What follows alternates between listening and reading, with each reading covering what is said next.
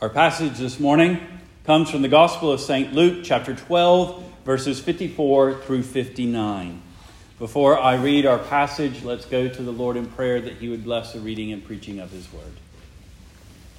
Our Father and our God, we come before you again this morning to sit at the feet of the evangelist Luke, to sit at his feet, whom you inspired by your Holy Spirit infallibly to give us these words for our infallible instruction and training, teaching, correction, and reproof, that we might be thoroughly furnished for every good work in Jesus Christ.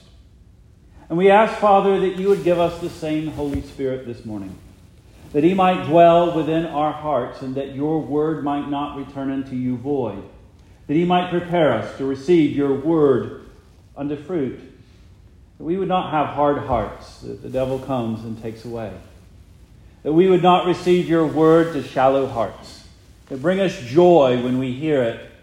But when hardship comes and we have to deny ourselves and take up a cross, uh, we let it fall to the side. We ask, dear Lord, that your word would not find the hearts distracted by the thorny desires of this world, that would have you as one but many pleasures let not your word be choked by the deceitfulness of riches and the vanities and pleasures that tempt us. But let your word have its perfect work in our heart, that it might bear the fruit of repentance of sin, faith in Jesus Christ, and obedience to your will. In Jesus' name we pray.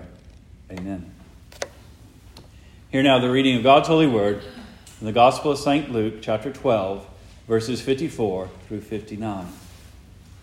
And he said also to the people, When ye see a cloud rise out of the west, straightway ye say, There cometh a shower.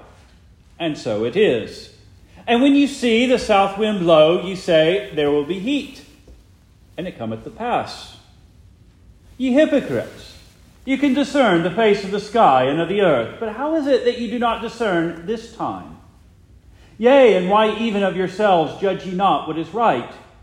When thou goest with thy adversary to the magistrate, as thou art in the way, give diligence that thou mayest be delivered from him, lest he hale thee to the judge, and the judge deliver thee to the officer, and the officer cast thee into prison. I tell thee, thou shalt not depart thence till thou hast paid the very last mite. The grass withers and the flower fades, but the word of our Lord abides forever, and his people said, Amen.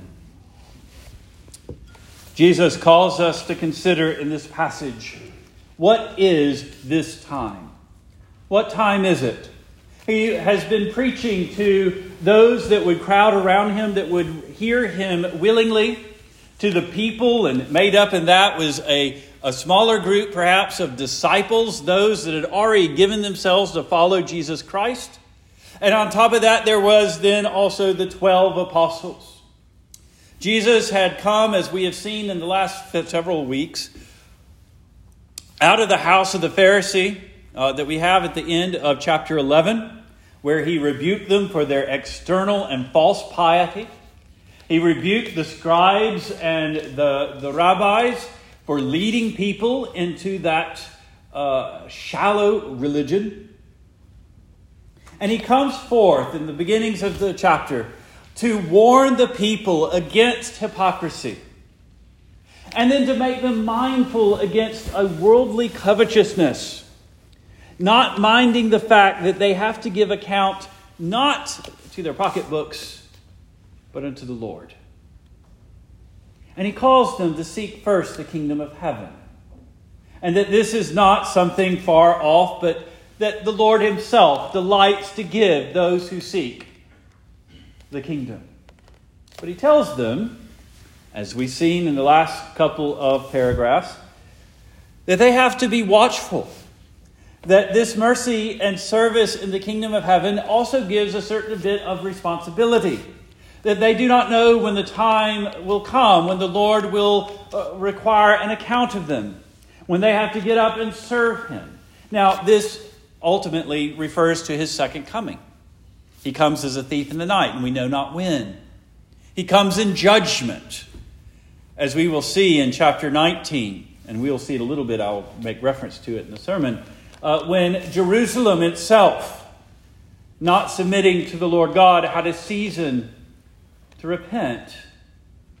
In AD 70, that judgment was brought to bear.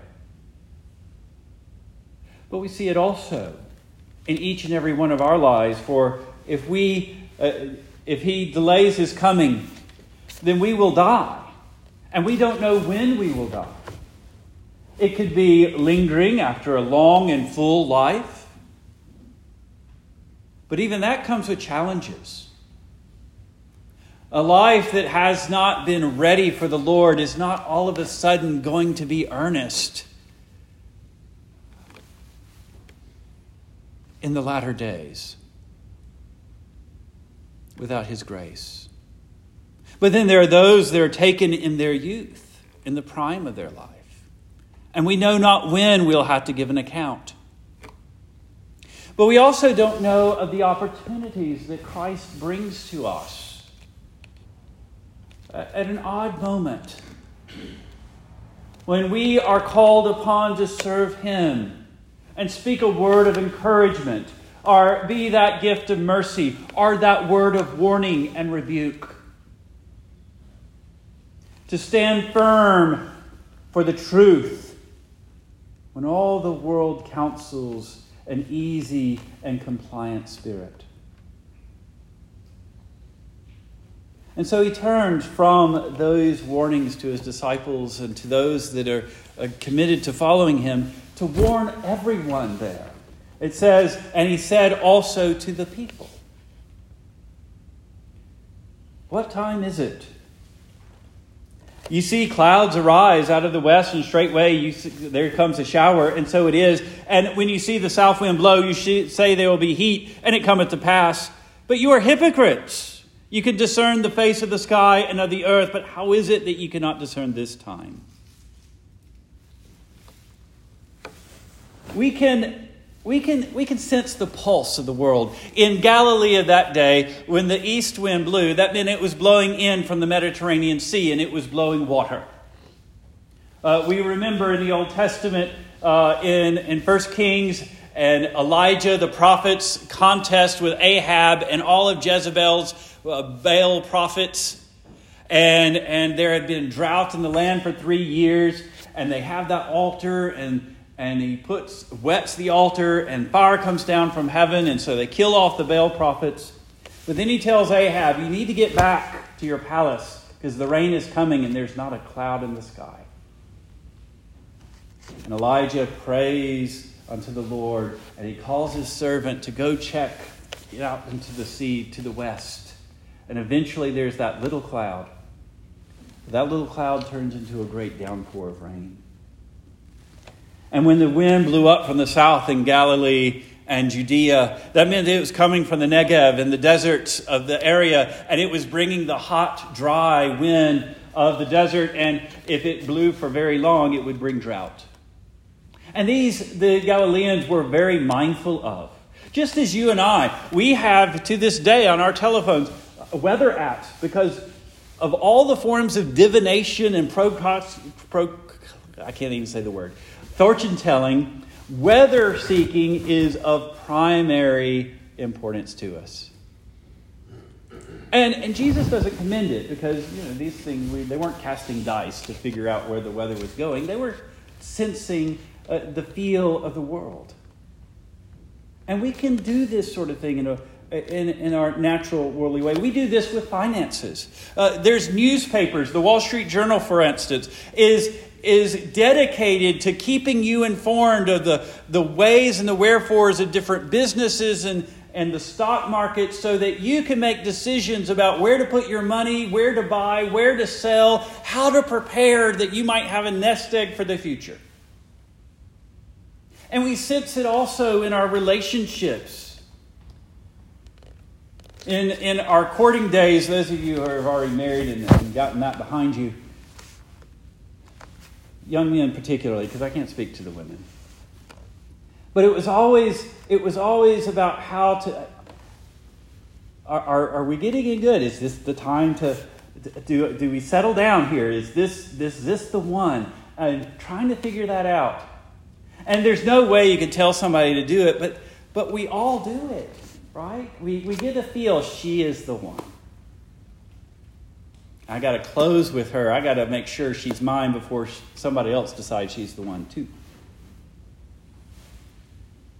We do this in politics. We got an election coming up. We put our finger in the air and figure out which way the winds are blowing, which way the winds ought to be blowing. We do this with our jobs. Uh, we do it with fashion. What's going to be in fashion? What's not going to be in fashion? What's going to make me look ridiculous because now I'm 47 and not 32? These are all ways that we seek to gauge the future. We seek to prepare ourselves in the world. And these things, Christ, by the way, He's not rebuking them. He says, You're going to say it's going to rain, and guess what it does? It's going to be hot, and it is. The problem isn't that we keep a mindful watchfulness in the world. It's not the, the problem isn't that the worldly wise show great care to prepare themselves in the world. The problem is, is that we ignore the more ultimate concerns, the spiritual concerns, if you will, the time that God is dealing with his people. And in this, in this community here, we're gathered in a Christian church. I'm not preaching on the street somewhere. We are all gathered here, uh, if, if not as Christians, at least interested to seek the kingdom of heaven. And they were too. But Jesus calls them hypocrites. And why does he do it? He says that they are not discerning this time. They're ignoring that which they pretend to seek. All the world, they were calculating their 70 weeks. The Messiah was imminent. They had, the, the scepter had departed from Judah. Uh, Rome had come in and uh, vanished every last notion of sovereignty. And that fulfills one of the prophecies in the book of Genesis about the coming of Shiloh, the coming of peace. And there had been the, the agitation of the ministry of John the Baptist, the call to repentance. People were looking. People were convinced that John was pointing to the Messiah. And indeed, he does. He points to Christ, the Lamb of God that takes away the sins of the world. And Christ comes preaching and teaching repentance, for the kingdom of heaven is at hand. And he works miracles and casts out devils but here is the great sad thing. Turning back a chapter, verse 16 and following thereabouts. He cast out devils. And what are the people saying?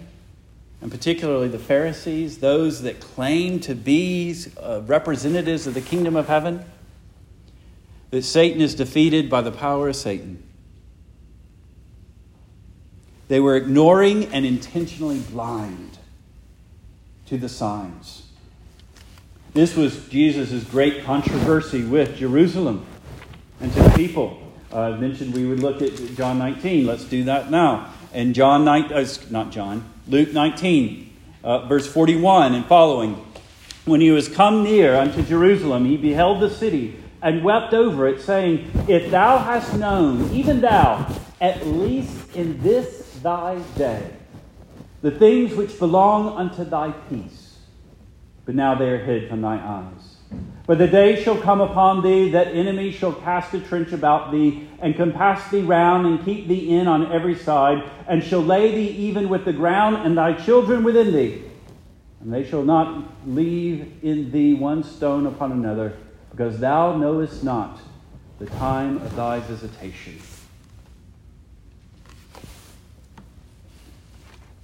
That part of the church, the Old Testament, the nation of Israel that refused to cling unto the Savior, is judged because Christ was bringing to bear everything he warned them.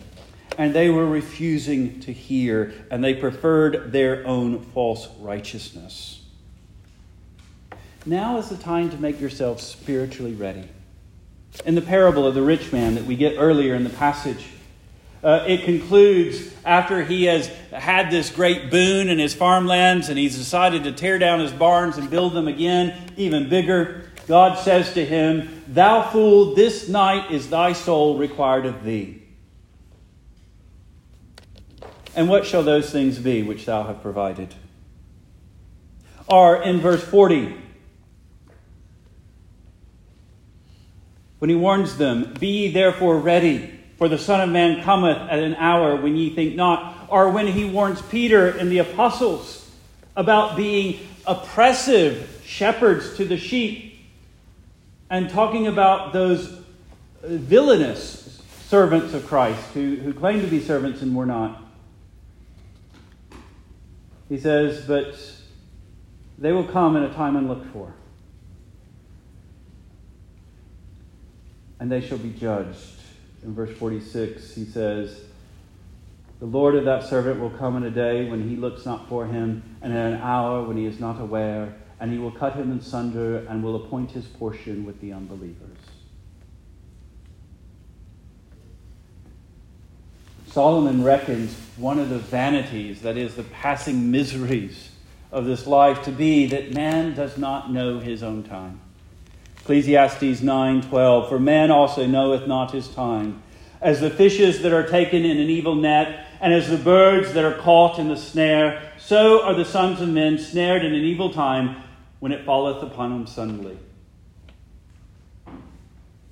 If we did know the times even us who confess that we are looking to Christ's coming even us who know that that when we die we go to be with the Lord and that we have to nevertheless give an account, or some account will be given.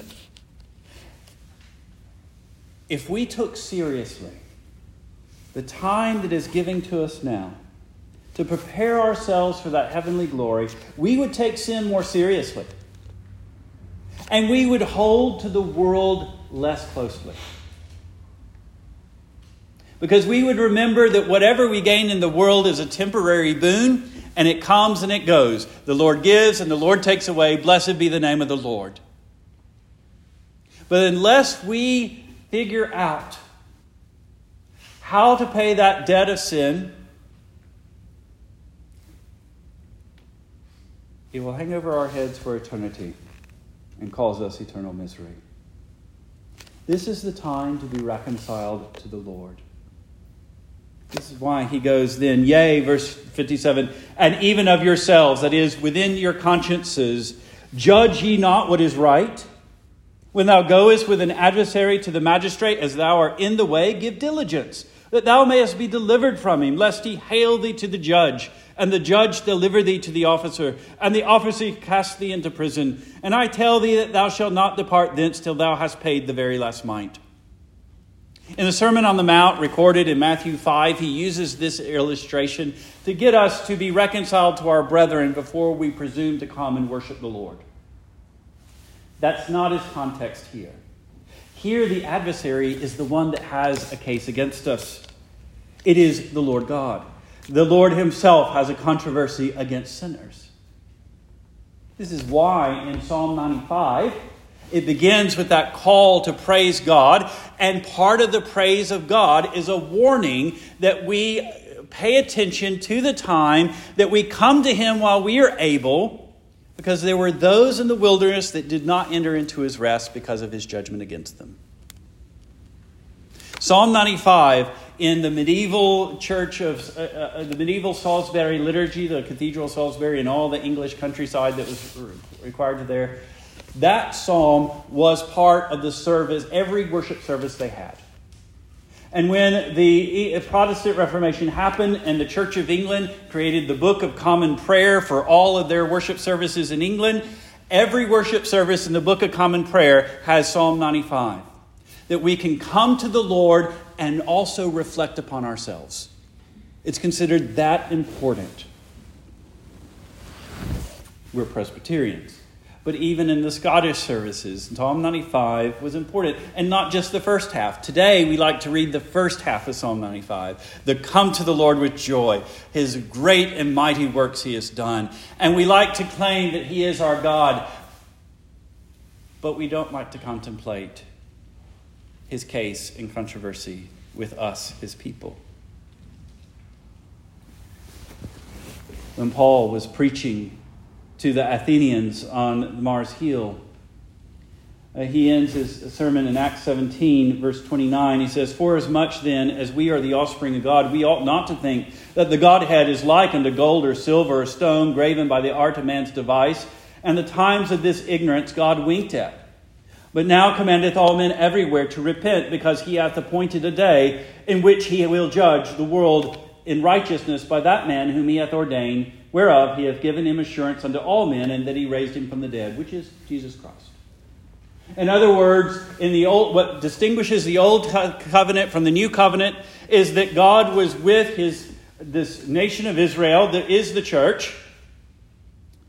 And all the nations, their idolatry, God sort of winked at and did not hold to their account. It's not that they don't go, that they were somehow excused, but the full weight of their sin and idolatry was not brought to bear upon them.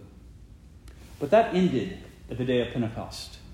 When Christ ascended up to heaven and gave his Holy Spirit to the church and sent the church into the world and made it Jew and Gentile, what we say Holy Catholic Church. That now is the time for all the world to submit. And it's not possible to exhaust the wrath that he has against your sin and my sin. I tell thee, thou shalt not depart thence till thou hast paid the very last mite. When we consider the eternal offense against the eternal holiness that is sin, we need to understand that we're not looking to a temporary hell, but an eternal one.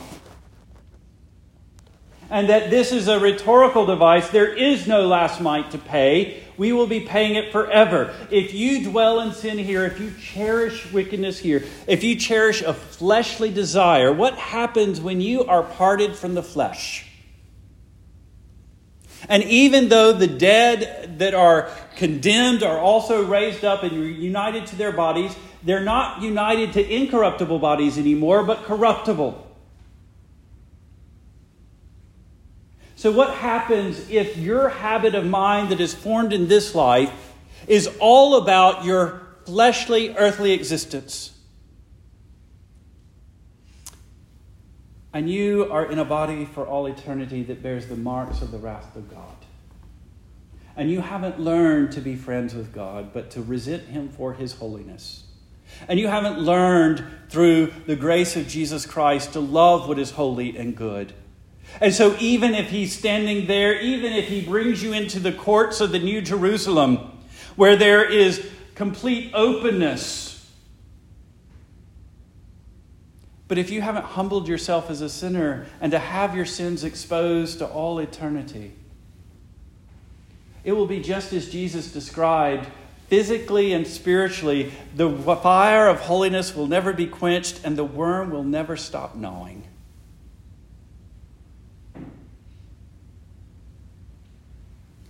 The psalmist says in Psalm 49, 7 to 9, we can't bear that ransom for ourselves or for another. And we ought to beware laying up for ourselves an eternal misery. But this is the good news. Christ sometimes preaches the good news by implication from the bad news. And this is what he does here. This is what he's done because this is not give these two paragraphs are not given in isolation from what has come before. We read these after having read verse 31 and 32. Seek ye first the kingdom of God, and all these things will be added unto you. Fear not, little children, for the Father desires to give you the kingdom. There is one who has paid the debt to the last mite. In Adam, we all die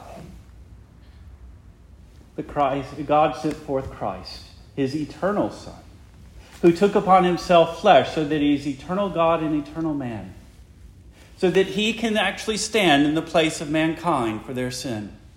And he is holy and without blemish, a perfect sacrifice. But he is also eternal God and can bear that weight of eternal judgment against sin. He says, My God, my God, why have you forsaken us because of your sin and my sin? But because of his victory, he also says that day, It is finished, and to thy hands I commit my spirit. And death could not hold him. This is why in, in Hebrews chapter 4, the writer to the Hebrews, he in chapter 3 and chapter 4, he's actually commenting on Psalm 95 and the warning that is there. And he, he finishes up for us in verse 12. Or say, let's start at verse 11. He says, Let us therefore labor to enter into that rest, lest any man fall after the same example of unbelief that didn't enter into the rest. For the word of God is quick and powerful and sharper than any two edged sword, piercing even to the dividing asunder of soul and spirit, and of the joints and marrow, and is a discerner of the thoughts and intents of the heart. Neither is there any creature that is not manifest in the sight, his sight, but all things are naked and open unto the eyes of him with whom we have to do. That sounds threatening. But he continues. Seeing then that we have a great high priest that is passed into the heavens, Jesus, the Son of God, let us hold fast our profession. For we have not a high priest which cannot be touched with the feeling of our infirmities, but was in all points tempted like as we are, yet without sin. Let us therefore come boldly into the throne of grace, that we may obtain mercy and find grace to help in the time of need. Christ is given to us. He came to save and seek those who were under judgment. In Luke 19, to the earlier part of that where he condemned Jerusalem, he says unto Zacchaeus, a man that was a traitor to his country, a man that was a tax collector, that did his job through extortion and uh, economic malfeasance. There was a day of reckoning come to him. And by God's grace, he took it verse 9 and 10 of Luke 19. And Jesus said unto Zacchaeus, This day is salvation come to this house, forasmuch as he also is the son of Abraham. For the Son of Man is come to seek and to save that which was lost.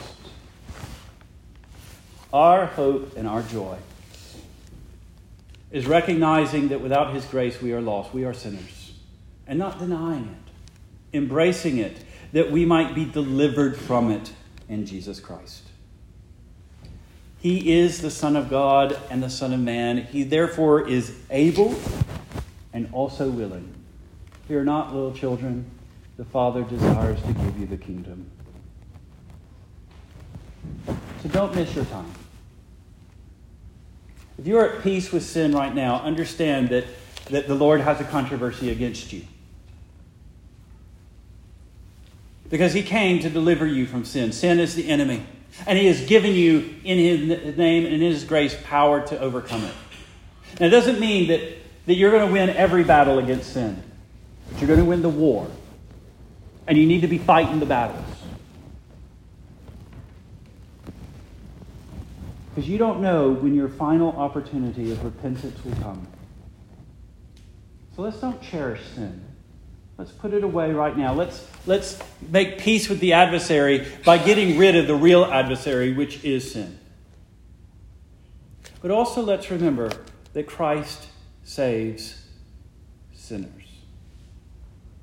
I came not to call the righteous, says our Lord, but sinners to repentance. It's not to say that there are any mankind here that is worthy of his grace that isn't sinners but it's in acknowledging our sin that we come to receive Christ as he's offered to us. It wasn't the holy man that left, the temple justified of God. It was the man that said, Have mercy upon me, a sinner, that recognized he had nothing to offer Christ, that he needed to only receive. He is the only worthy sacrifice. He is the only one that has paid the last mite. And he is able and he is willing. Come unto me, all ye that are burdened and heavy laden, and I will give you rest, saith our Savior. Take my yoke upon you and learn of me, for I am meek and lowly in heart, and ye shall find rest for your souls. For my yoke is easy and my burden is light. Let us not be hypocrites, not discerning the time. But let us find the Lord Jesus while he is offered unto us in grace. Our Father and our God, we come before you, and we ask that you would give us your Holy Spirit, that we might know the time indeed, and that we might cling to our Savior. Give us victory over sin, Father. Give us victory over a lackadaisical attitude. Give us joy in serving you. In Jesus' name we pray. Amen.